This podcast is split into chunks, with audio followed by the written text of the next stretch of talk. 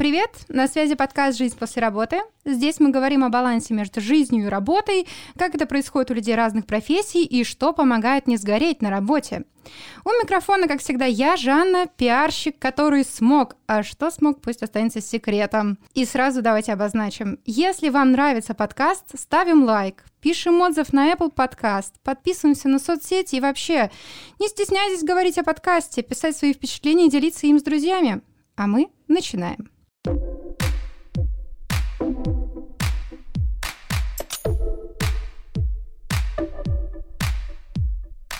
Наверное, вы уже увидели название выпуска и знаете, что сегодня у меня в гостях HR-специалист в IT-отрасли Александр Смышляев. Он работает в крупной организации, Chorus Consulting, и сегодня расскажет все о том, как искать работу, проходить собеседование и о процессе адаптации на новом месте – и сразу же тут еще уточню, я, важно обозначить, почему эта тема. В процессе пересборки work-life баланса часто возникает желание сменить работу. У меня лично так было, и, собственно, я вот уже как месяц работаю на новой работе. Поэтому Александр э, сейчас у микрофона. И здравствуйте, Александр. Здравствуй. В общем, да, как я уже сказала о том, э, о том, что я месяц э, назад сменила работу, я искала ее где-то тоже месяц, может быть, чуть больше, и вот хочется говори- поговорить именно о процессе поиска работы. А, что важно учитывать, э, когда человек ищет работу? На что в вакансиях-то смотреть, собственно? Наверное, надо начать с того, а зачем? Ну, то есть, зачем что... ты ищешь работу? Да. Что ты хочешь этим получить? И может быть э, реально что-то изменить на своем текущем месте, и не придется проходить через все эти а, муки а, собеседований, а, адаптации. Ну, для кого-то а, это процесс приятный, но в большинстве случаев а, это все-таки стресс. Поэтому, если ты можешь остаться на своем месте и что-то немного изменить, и тебе станет классно, то почему бы не сделать вначале это? Если ты прям совсем понял, что ну никак, хочу менять, а, надо для себя понять, а что не устраивает, как вообще получить то, что ты хочешь, на какую работу, а, в той же сфере, либо сферу менять, а, если менять, то на какую, если переходить, то вообще куда и, ну, опять же, для чего, да. Вот, наверное, это то, с чего я бы начал. Хорошо, вот смотрите, пример э, на моем личном опыте. Я э, вот это, кстати, все реально проделала. Я поняла, что мне не нужно, я поняла, что мне нужно. В моем случае это был, э, я работала в digital-агентстве, а мне нужно, э, я поняла, что для того, чтобы я росла, э, мне нужен продукт, потому что с продуктом меня дальше в другие компании возьмут э, намного, ну, будут рады мне больше, чем э, digital-агентство. Хорошо, вакансии. Что должно быть в вакансиях, э, которым ни за что никогда не нужно вообще приближаться? И что должно быть в вакансиях, куда нужно идти? Какие-то подводные камни. Да.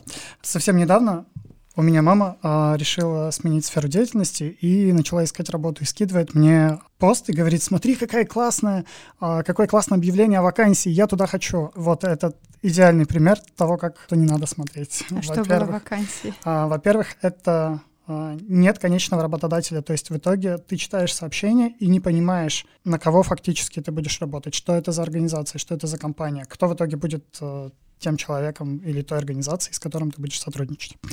Это первое. Как правило, соцсети — это очень хороший источник для сбора лидов, да, но Лидов также, мы в данном случае э, чего подразумеваем-то? В смысле, привлекаемой аудитории кандидатов, э, отклика, кандидатов. сбора откликов на вакансии. Mm-hmm. Да. А, Профессионально, я поняла. Все мы для вас лиды, понятно. На этапе размещения вакансии скорее да, и дальше это переходит в человеческие отношения, когда мы начинаем с не разговаривать с конкретным человеком. Ну, вот тогда все угу. меняется в корне. Возвращаемся к вакансии. Возвращаемся к вакансии конкретный работодатель, а, конкретная компания, на, какую ты будешь, на которой ты будешь работать, угу. конкретные условия, то есть ты должен уже на этапе прочтения понимать, а какое предложение.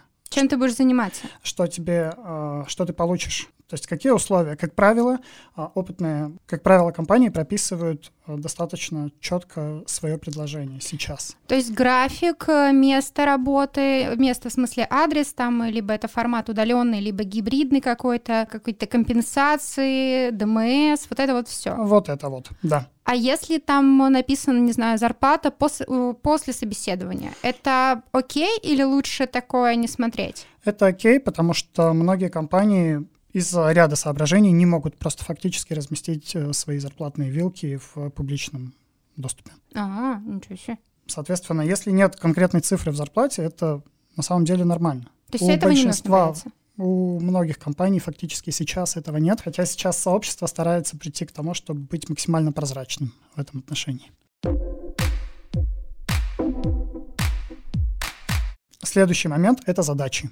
Очень важно понимать, что ты будешь делать и как это соотносится с тем, что ты ищешь для себя. Uh-huh. Если это совпадает на 100%, ты понимаешь, что это за компания, и ты понимаешь, что ты получишь, да, стоит пробовать. А если там написано то, что тебе нравится, да, то, чем ты хочешь заниматься, но... А вдруг это не так окажется? Окей. Это только после того, как выйдешь на работу, знаешь, типа, это кот в мешке? Почему? Для этого существуют этапы собеседований. Как правило, их бывает несколько. Чем сложнее а, позиция, тем больше этапов э, общения с компанией, с непосредственным руководителем, с рекрутером. И как раз это а, возможность не только для компании узнать, что ты за сотрудник, это возможность для тебя понять максимально, что это за место куда ты идешь, какая там культура, какое там общение, как там вообще все устроено. Угу. И еще тогда э, вопрос, на самом деле у меня тысяча миллионов вот этих вопросов, потому что реально для меня это вот только-только что прожитое, и как бы я пытаюсь соотнести, а правильно ли я сделала, потому что сейчас как раз у меня там испытательный период, и угу. я даже не могу пока называть компанию, ну, на угу. всякий случай, okay. ну, как бы, вот. А, но а, я просто помню, когда я проходила все эти собеседования, у меня а, за ну, чуть больше месяц, наверное, было собеседований 3-4. Ну, то есть, uh-huh. типа, я очень, очень жестко выставила условия, прям очень-очень жестко. Вот. И были собеседования, где, ну, то есть я пиарщик, и с рекрутером первый звонок, значит, бла-бла-бла, там что-то мы говорим, и меня э, спрашивают, а что там у вас написано, там, в ворон, воронку какую-то выстраивали, это что-то, э, вы SEO занимались? Нет, ну подождите, это же маркетинговая воронка, там SEO вообще ни при чем, подождите. Ну, то есть я пытаюсь, ну, как бы объяснить, до меня доходит, что, блин, рекрутер не в курсе, что есть SEO я пыталась понять, это окей или не окей. Отсюда мой вопрос. Рекрутер должен разбираться в специфике работы специалиста или на это можно закрыть глаза и как бы, ну, бог с вами? Зависит от опыта рекрутера, а, насколько давно он работает с этими конкретными позициями, с этой отраслью и в этой компании. Если он работает совсем недавно, это не обязательно, что компания какая-то не такая. Может быть, в компании все ок, но просто человек не так давно на своем месте. Шанс, в общем, нужно давать, даже если первичному звонку шанс нужно давать. Если твой потенциальный руководитель, который тебя собеседует, не знает, что такое э, профессиональная терминология, вот это прям звоночек. Да. Понятно. Ну, у меня, кстати, тоже сразу расскажу тоже. Был случай, повторюсь, у меня жесткие условия были. Естественно, под эти условия не подходили компании, которые занимаются чем-то противозаконным, типа казино или какие-то там, не знаю, какие-то такие штуки, мешающие здоровью и так далее. И вот как раз-таки на одну из таких, вот, вот то, о чем вы говорили, я попалась как раз-таки. Когда я читала, а, мне, ски... ну, мне написали WhatsApp, рекрутер, все дела, дела. А, и мне скинули описание вакансии, я смотрю, да, в принципе, все мне подходит, э, продукт, все как я хочу, и хорошее, э, по, по деньгам прям очень хорошо, даже выше рынка. Первый созвон, э, как я понимаю, с будущим руководителем, а, ну, они просят представиться, кто я, что я рассказываю, и тут меня перебивают и спрашивают, а вы не, как вы смотрите на то, чтобы работать в тематике казино? Я такая, о, ну, нет, я, типа, э, нет, это, это противоречит э, э, тому, что я хочу, противоречит моим принципам, нет, я не готова, но это же казино, то есть, как бы, это же не мешает людям, и тут э, я, наверное, пять минут где-то им объясняла, что даже если э, казино само не приносит никакого вреда человеку, но это в целом азартные игры и так далее, и так далее, это, ну, типа, не, не есть добро, вот. И вот да, попалась я. По, блин, потратила время, так жаль. Вы разошлись по ценностям. Это абсолютно нормальная история. Такое бывает. По поводу зарплат. Э, это тоже такой вот моментик, мой опыт. Э, я, когда искала работу, я э, прошерстила вакансии, в смысле прошерстила резюме. Что запрашивают люди моих, моей позиции, люди, которые плюс-минус по скиллам подходят. То есть ты посмотрела резюме других людей? Да, да, да сколько, по, своему направлению. Да. Сколько кто хочет. Да, да, да, да, да. Для того, чтобы понимать, сколько денег, собственно, просить. Отличная оценка. Отсюда вопрос, как правильно вообще говорить о деньгах на собеседовании, как правильно говорить о том, сколько ты стоишь, а, как правильно себя оценивать. То есть вот мой опыт как раз-таки был то, что я посмотрела резюме. А, возможно, есть какие-то другие а, способы может, как-то еще надо? Ты сделала все абсолютно правильно. Сначала нужно проанализировать э, рынок и посмотреть, сколько, во-первых, работодатели готовы платить. А, то есть посмотреть э, вакансии, которые тебя интересуют, ну, плюс-минус, да, а, в отрасли, и смотреть, э, кто сколько предлагает. Угу. Потому что, ну, так или иначе, вилку стараются указывать хотя бы приблизительно. И посмотреть, сколько люди хотят зарабатывать примерно твоего опыта, ну, можно там, чуть-чуть поопытнее или чуть менее опытнее, uh-huh. да, и у тебя понима- э, складывается понимание, в каком диапазоне ты, э, в принципе, можешь ориентироваться. Исходя из этого, ты начинаешь процесс переговоров на собеседовании. А если, например, я говорю, что я хочу 100 тысяч 500 миллионов, я, значит, говорю, я хочу 100 тысяч 500 миллионов, а они мне говорят, нет, мы тебе не дадим 100 тысяч 500 миллионов, мы тебе дадим только 150 миллионов. Ну, это я так uh-huh. придумываю. Как быть в такой ситуации, если компания тебе платит меньше, предлагает меньше, чем ты просишь, что делать? Соглашаться, не соглашаться? Может, э, и вот это вот тоже очень такой момент, а вдруг ты реально ну, завысил свою оценку? Что делать в такой ситуации? После того, как ты сделал оценку рынка, нужно спросить себя, ну, а мне эта цифра ок? Если тебе эта цифра ок, то есть, типа, ну, все? Начинай. На самом деле, здесь можно рассмотреть э, две стороны. Стороны работодателя и стороны э, сотрудника. Окей, хорошо. Вот, если со стороны работника идти, я бы для себя рассчитал ту сумму, на которую мне комфортно зайти. Угу. И еще чуть-чуть добавил. Опа, а я не добавила, кстати. На случай, а, на случай, опять же, переговоров. Вот, с другой стороны, в процессе переговоров а, ты можешь пойти на какие-то дополнительные условия, тебе сделают а, какое-то более интересное предложение там, с точки зрения задач, с точки зрения бенефитов, но по зарплате чуть меньше. И это тоже вполне имеет место быть. Угу. И в итоге ты получишь ту сумму, на которую рассчитывал изначально, и для тебя будет комфортно в долгосрочном периоде работать на этой сумме, угу. как для сотрудника. Это комфортно будет и твоему работодателю, потому что он в тебе уверен, а, что тебе не нужно будет через полгода поднять там, на 100 тысяч зарплату, да, а, условные. Это будет комфортно тебе. Угу. С точки зрения работодателя существуют совершенно разные мнения сотрудников на свою стоимость. Люди с одинаковым опытом могут просить совершенно разные деньги. Угу. Ну, потому что один, наверное, более уверенный, другой менее уверенный. Ну, да, да, возможно. Да. Порой за один и тот же опыт а, разбег составляет, он может составлять там, в два-три раза. Ничего Такое себе. реально бывает. Значит, два специалиста с одинаковым опытом. Один просит 200 тысяч, э, а другой просит 150. Причем 200 тысяч больше, ну, ближе к реальным э, цифрам на рынке.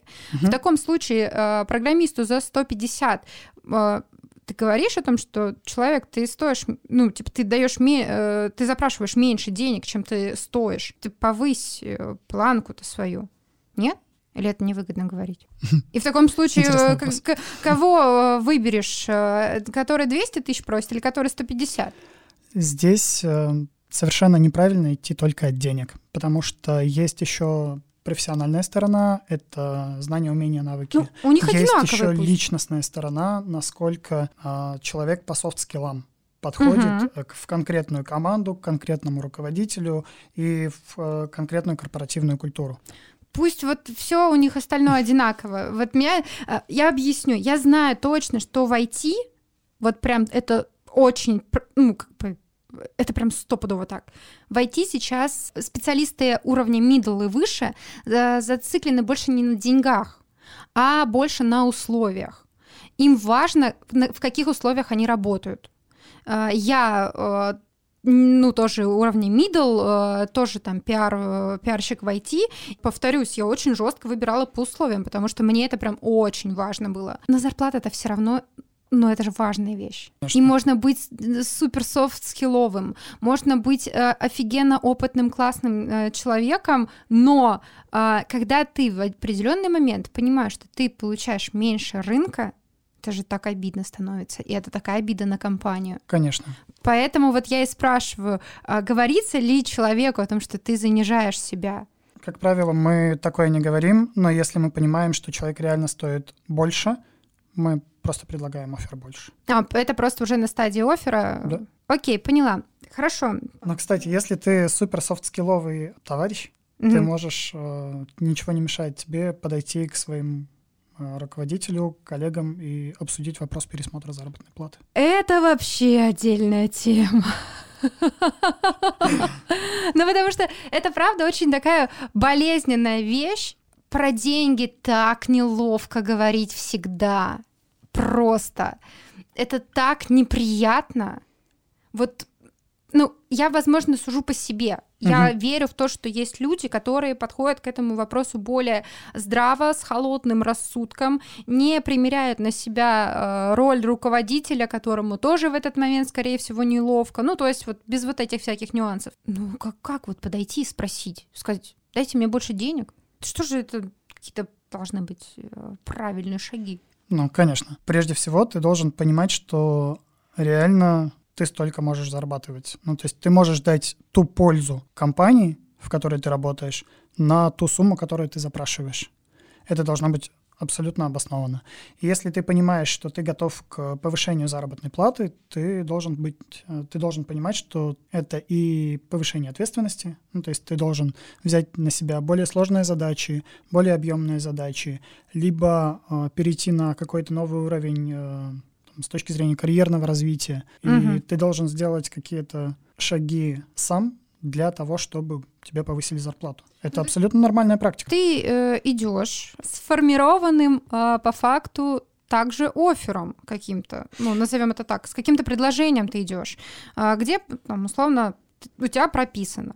Это, может, не письменно, uh-huh, ну, в uh-huh. голове, да, по крайней мере, о том, что повысьте мне сумму, там, не знаю, повысьте мне зарплату на 10 тысяч, и я добавлю к своим обязанностям вот это, вот это, вот это, и я буду делать вот то-то, то-то, то-то, и вы получите вот это, это, это. То есть говорить, условно, на бизнес-языке. Абсолютно точно надо говорить на бизнес-языке. А, я бы убрал отсюда ультимативные, а, ультимативные формулировки, uh-huh. и все это настроил на процесс переговоров. То есть э, я хотел бы получать такой, там, такой уровень дохода, угу. но за это я готов сделать вот раз, два, три. То есть более мягко, более в мягкой форме. Ну, все зависит от того, какие у вас, э, какая у вас коммуникация внутри команды. А, ну, у меня тут еще э, вспомнилось тоже. А, очень часто ведь э, бывает ситуация, когда приходишь, говоришь, я увольняюсь, и тебе такие, не увольняйся, тебе вот мы повысим зарплату. И повышаю зарплату. И как бы вроде, с одной стороны, это рабочий ход, но с другой стороны, это шантаж. Да, и... Нужно ли использовать такие вещи? На самом деле не стоит э, целенаправленно их использовать, потому что после этого могут начать искать нового специалиста. А, то есть шантаж может не удастся. Нет, если ты супер редкий специалист, которых днем с огнем не сыскать, э, это сработает. Если ты хороший мидл, то, в принципе, не стоит. Как э, готовиться к собеседованию? Что можно говорить, что не нужно говорить, как нужно себя вести? То есть как этот вот процесс должен происходить? Максимально естественно.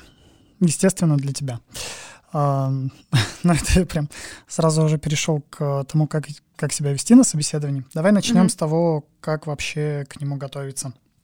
Очень здорово, когда приходит подготовленный кандидат на собеседование, и он что-то почитал о компании, он понимает, куда он идет, кому он идет, он помнит, что написано в вакансии, какие задачи, ну, и то есть у него есть э, какое-то понимание в голове.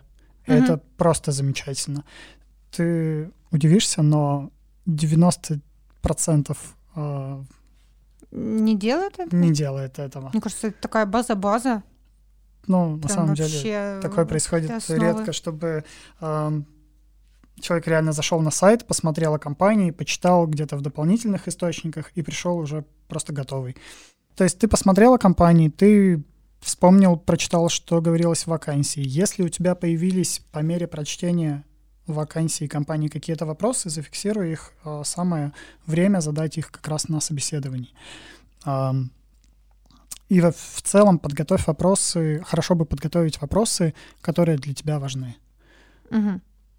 А корректно ли спрашивать, почему уволился предыдущий специалист? На самом деле не вижу ничего в этом страшного. Угу. Ну, то есть это нормальный да, вопрос. Ну, в целом, ну, не то, что почему уволился, да, то есть ты здесь сразу подразумеваешь, что был человек, и он уволился. А, ну, может быть, компания расширяется, может быть, открывается новая практика, новое направление. Ну, в целом, можно поинтересоваться, да, почему, почему открыта вакансия на текущий момент. Что еще нужно знать? Что еще нужно знать? И все. Быть готовым. Быть готовым. Спро- спро- да. Список вопросов. Подготовить вопросы. А, ну и, собственно, надо... Быть естественным. Быть... На самом деле надо быть в себе, в идеале быть в себе уверенным. Подготовиться внешне, морально, себя настроить на позитивную волну, потому что для человека, который не проводит собеседование ежедневно с утра до вечера, это стресс. Для наших, э, зачастую даже для руководителей, которые проводят собеседование, это стресс. Поэтому чем меньше стресса ты будешь испытывать, тем лучше. Угу включи какую-нибудь хорошую музыку перед этим, настройся, поулыбайся, будь э, хорошо одет, какой-нибудь э, то, в чем ты уверен в себе, какой- какой-то максимально э, нейтральный смарт casual вполне себе подходит. Угу. И будь собой, все получится. Э, коллеги рассказывали, э, ну, пиарщиков иногда с HR э, соприкасается, и коллеги рассказывали, что одна девочка пришла на собеседование с полотенцем на голове, что-то такое, типа, и, и в каком-то халате. Ну, то есть там было собеседование дистанционное, что-то, в общем, там такое. Были У меня реально случаи? такое было. Реально? Реально такое было. Причем это было собеседование на позицию сейла, и э, Когда бы это было максимально, это было максимально странно.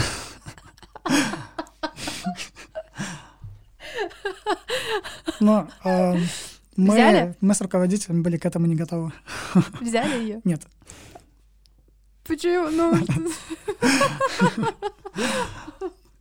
В общем, одевать э, в полотенце Полотенце не стоит, однозначно. Ну, в идеале одеться так, э, как тебя готовы видеть на твоем будущем месте работы. Если ты разработчик, в принципе, не так важно, как ты выглядишь. Это может быть и... И полотенце. Вполне себе футболка. а вот если ты э, куда-то на фронт-офис, где ты будешь работать с клиентами, ну, лучше выглядеть соответствующе. Хорошо. Э, вот сразу к вопросу, э, кого бы вы не взяли? Никогда, ни за что. Вот стоп сразу, вот, не знаю, какой-нибудь стоп-лист. Э, что должен делать кандидат, потому что вы его не взяли? Не прийти на собеседование. И такое было? Ну, если человек не приходит на собеседование, естественно, он не попадает в компанию. Дальше... А, ну да, логично, логично. логично. Дальше уже а, возможны варианты. Ну, э, подождите, с полотенцем не взяли. Быть с полотенцем, а значит, с полотенцем... тоже не вариант. Ну, то есть э, я просто пытаюсь понять, может быть, какие-то mm-hmm. есть такие м- э, вещи, которые не очевидны обычному человеку, а HR это считывает сразу и сразу же ставит там, я не знаю, печать, не берем. Все очень зависит от того, какая это позиция. Если эта позиция подразумевает коммуникацию с людьми, и э, перед тобой абсолютно э, закрытый социопатичный человек, который, у которого очень сложно с коммуникацией, Мгм. то, ну, явно не Нет. стоит, не стоит этого делать. Да, во-первых, и бизнес-функция просядет, и человеку будет тяжело самому. Мгм. Вот. А Поэтому, если он прям хочет? Все равно нет. ну, если прям сильно хочет, то тут уже вопрос мотивации. Окей, что делать на самом собеседовании? Что говорить, что не говорить? Очень важно чувствовать себя, вести себя естественно. Мгм. Чем более естественно ты себя ведешь, тем проще людям, с которыми ты будешь работать, понять, а действительно ли ты человек этой команды. И тем проще будет тебе, потому что рано или поздно ты все равно будешь с собой, когда ты придешь на рабочее место. И если ты поймешь, что вот на этом этапе вы не сходитесь, лучше это откатать, откатить на собеседование и понять это в тот момент. Но притворяться каждый раз такое себе тоже. Конечно. Как проходит любое собеседование? Сначала ты рассказываешь о себе, а потом тебе рассказывают о компании, и есть момент, когда вы отвечаете там, на какие-то друг другу вопросы. А, Соответственно, лучше м, для чего еще почитать вакансию? Для того, чтобы понять, что рассказать о себе. Чем более точечно и прицельно ты расскажешь о своем опыте, чем лучше ты себя продашь, тем больше результатов попасть в компанию. Мгм. А, я, я, я поняла. То есть, получается, э, сделать э, презентацию себе релевантной вакансии. Понятно. Я, кстати, так и делала. Но это, опять же, про скиллы пиарщика. Не, ну это реально, кстати, работает. И прям реально под каждую вакансию я рассказывала э, немного по-другому. Ну, не в том плане, я не, не врала, не обманывала, то есть у меня там одно и то же резюме всем отправляла, то есть как там все равно все видно. Но да, я прям говорила где-то вот здесь больше, а где-то вот тут вот чуть вот из другой области больше, да. Действительно, чем лучше построена твоя презентация, чем лучше она отработана, тем выше твои шансы попасть в эту компанию. Да, это действительно так. Очень важно слушать и слышать то, что тебе говорят. Очень часто тебе подсказывают э, вопросами, либо какими-то короткими вводными тебя направляют на то, что тебе нужно конкретно рассказать. И очень важно эти моменты слышать, улавливать и на них реагировать. А, Потому что на самом деле компания заинтересована в том, чтобы найти себе сотрудника. Поэтому тебе зачастую руководитель, HR на собеседовании помогают. Это О, нужно видеть, и этим нужно пользоваться. Я даже пример ни один не могу привести с собой. Мне кажется, всегда это какой-то, ну не то чтобы противостояние, но реально переговоры, где друг другу не особо помогают. Нифига На самом деле это, наверное, стереотип. А, Есть э, М, вполне себе э, есть собеседования, на которых все проходит в достаточно адекватной и дружеской атмосфере. У меня тогда следующий вопрос есть. Две компании предлагают оферы. Есть выбор. Ну, то есть предлагают э, работу две компании одновременно. Эм, нужно ли использовать это в переговорах? То есть из серии, ребят, мне предлагают из другой компании, если вы повысите мне э, зарплату, либо добавите какие-то плюшки, то я выберу вас. А если нет, то я выберу их. Можно ли это использовать или лучше не надо? До тех пор, а, здесь опять же зависит от позиции. Если это, например, а, позиция сейла, почему бы и нет? А, Здесь ты показываешь, насколько ты умеешь использовать, э, собственно, те факты, которые у тебя есть, в свою пользу. И до тех пор, пока вы не договорились, не а, пожали друг другу руки, собственно, договариваться можно и нужно. Мгм. Вот. А если это другие позиции, то тут надо смотреть, ну, в общем-то, от позиции на самом деле. А впрямую торговаться я бы, наверное, не стал. Но откро- а, обозначить открыто о том, что у тебя есть несколько сейчас вариантов на руках, ты Мгм. рассматриваешь несколько офферов, и чем более открыт ты будешь, тем а, больше вероятность, что тебе предложат хорошие условия. Ага, ничего себе. Ну, хотя, вот опять же, возвращаясь, э, все, я себе до себе сегодня, ну, уж извините, э, вопрос э, наболевший. Э, я говорила о том, что у меня есть другой офер, но я говорила это не в разрезе денег, а в разрезе принятия э, решений, времени принятия решений. Говорила, что, ребята, у меня другой офер там вот висит. Э, можно ли от вас какую-то информацию получить, потому что вот там от меня тоже ждут информацию. И я не могу пока, ну, как бы из-за того, что вы не даете мне никакой обратной связи, я не могу там ничего решить. И вот мне это, кстати, прям сколько? Все э, три этапа у меня прошли за неделю-полторы, и последние три дня или четыре больше заняло на проверку типа системы безопасности. Не системы, а там этой безопасности. Короче. Служба безопасности. Да-да-да. Вот, типа, угу. ну, то есть реально это супер быстро вообще. Да, это момент, который может сыграть тебе на руку вполне. Но я за максимальную открытость. Чем больше а, информации есть и у тебя о компании, и у компании о тебе, тем вам проще прийти к какому-то хорошему результату. Ну, это, кстати, да. Блин, вот вы опять же, а, получается, что а, HR и рекрутеры, они не враги, они Абсолютно. союзники. Конечно, да. HR заинтересован в том, чтобы нужный человек оказался в нужном месте. И мы только способствуем тому, чтобы человек э, стал частью компании.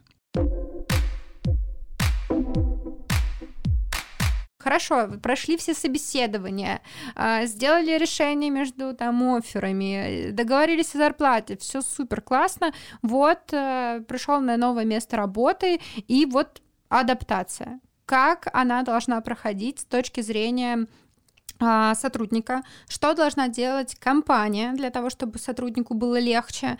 И вот тут еще даже вот вопрос со звездочкой от меня лично, можно ли быть на первом этапе, этапе проактивным? Нужно. Нужно. Угу. То есть нужно дергать руководителя, говорить, дайте мне задачи, я хочу классные, интересные задачи, давайте поговорим. То есть так нужно делать? Конечно. А, я думаю, что мы можем сейчас сконцентрироваться на том, что важно на этапе адаптации. Угу. Прежде всего, ты должен понимать, какой результат от тебя ждут.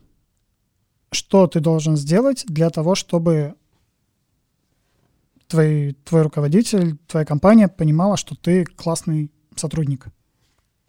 Угу. Соответственно, ты должен понимать максимально четко, какой результат ты должен дать. Чем четче ты это понимаешь, тем проще этого достичь. Э, ну и, соответственно, ты должен понимать, как э, этого результата добиться. Угу.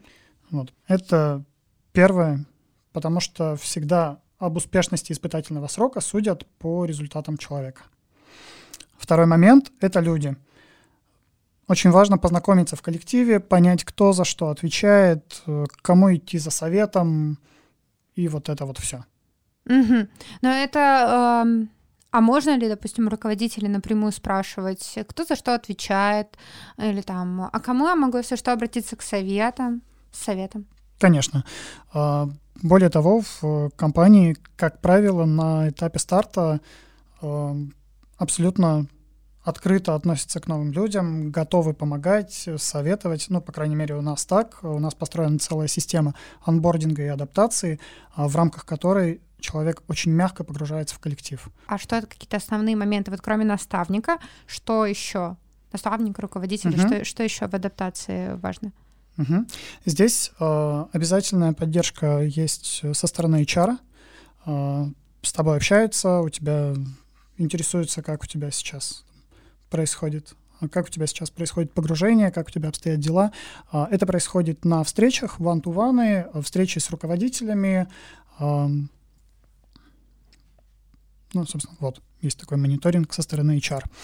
Есть э, с точки зрения технологий погружения, есть э, корпоративный портал, на нем есть э, точно так же система анбординга, которая в течение первой недели знакомит тебя с регламентами компании, с тем uh-huh. вообще, как все у нас устроено. Э, ты можешь э, через э, сообщение от... Проходить тест, да, вот это все. через сообщение от системы погружаться uh-huh. в структуру компании понимать вообще, как здесь что. И есть welcome book, есть, э, который ты читаешь и знакомишься, опять же, да, на более более глубокого уровня знакомишься с тем, как устроена компания. Мгм. Как выстроены процессы. Хорошо, а вот по поводу one-to-one. А, Мгм. Это встреча наедине с руководителем, с HR, да, вот какие-то такие штуки. А если этого не принято в компании? Если- Нужно ли Мгм. проявлять в этом плане активность? Вполне можно. Да, здесь эм, Не будет ли это Я бы- расцениваться как-то? А, Я бы шел от э, культуры, которая принята в компании на текущий момент. Эм, В любом случае есть человек, которому, который тебе импонирует и с которым ты можешь пообщаться в компании. Мгм. И сесть с ним, попить кофе и задать ему те вопросы, которые тебя интересуют о том, как устроено сейчас в компании. Нет ничего, я думаю, что сверхъестественного. Мгм. Э, Просто я вот э, пытаюсь, опять же, примерить, и когда я э, вот месяц Мгм. назад выходила, я задолбала всех. Вот это прям вот э, мои ощущения были такими, что я задалбливаю всех. Я писала каждый божий день. Я прошу прощения, что дергаю вас. Но дайте мне, ну, как что мне делать? Я вот это уже сделала. А, вот там были курсы, э, значит, это тесты на знакомство, это все. Я уже все прошла. Скажите мне, что делать. То есть я реально я бегала, ну, как, э, как бегала. Мы удаленно работаем, поэтому я не физически бегала, но э, я реально задалбливала всех. В какой-то момент я подумала, что они меня уволят раньше испытательного срока, потому что я их достала. И поэтому я спрашиваю, нужно ли быть проактивным. Конечно, Что вдруг? конечно, нужно лучше, чем э, лучше задать все вопросы, ну, по крайней мере, которые у тебя возникают на периоде испытательного срока за эти три месяца, чем э, через год от начала работы ты будешь спрашивать какие-то совершенно базовые вещи. Ну, это да. Ну, я этим ру- руководствовалась. Не, хотя даже нет, вру, я руководствовалась другим. Чем раньше я все узнаю, тем быстрее смогу прокачаться. Вот моя логика. Сто процентов. В этой части выпуска мы с Александром говорили о том, как ставить границы э, в работе, как поступить, если все коллеги работают сверхурочно, ты не хочешь, и на тебя косо смотрят. Кстати, это реальная история. В выпуске с БИМ-координатором Викой мы обсуждали эту ситуацию. Рекомендации Александра по этому вопросу будут опубликованы 17 декабря в телеграм-канале подкаста. Ссылка в описании. Подписывайтесь. И не забывайте про отзывы о подкасте. Это мотивирует похлеще денег, которые с подкаста я вообще не получаю. Продолжаем. У меня есть рубрика, называется она «Советы, которые вы не спрашивали». И как у э, HR-специалиста э, я должна это спросить. Советы, которые помогают не выгореть на работе. Что? Поддерживать уровень энергии в себе. Ты знаешь, А, как... наверное, можно сравнить себя со смартфоном, и когда ты выдал все, что в тебе есть, ты просто выключаешься. Мгм. Нужно себя подзаряжать, нужно искать для себя те вещи, те ресурсы, те события, тех людей, которых во взаимодействии с которыми ты заря- заряжаешься. Мгм, Это здорово, да, это важно. Честно говоря, я рассчитывала это на что-то на э, по типу э, не перерабатывайте, а что-то, я думала, расскажете, значит, э, 8 часов рабочих это 8 часов рабочих. На самом деле это э, очень важно. А, Важно поддерживать баланс э, работы и отдыха. Это абсолютно естественно. подкаст этому А. посвящен. А, ты молодец, да, вывела на, то, что все должны услышать. На самом деле, ребята, берегите себя, бережно к себе относитесь. Э, Чем больше у вас сил, чем больше у вас ресурса, тем лучше вы сможете Работать. работать, реализовывать себя, воплощать все свои самые интересные, смелые идеи. Ну, что я могу сказать? HR-специалист Александр посоветовал всем работать. Ну и беречь себя, конечно. Э, Спасибо большое, что пришли и ответили на вопросы. Я получила много полезной информации, так что большое спасибо. Всем пока, ставьте лайки, подписывайтесь э, на подкаст, отзывы, пожалуйста, отзывы, Apple подкаст. Прошу вас прям сильно. Это был подкаст «Жизнь после работы». Берегите себя. Всем пока.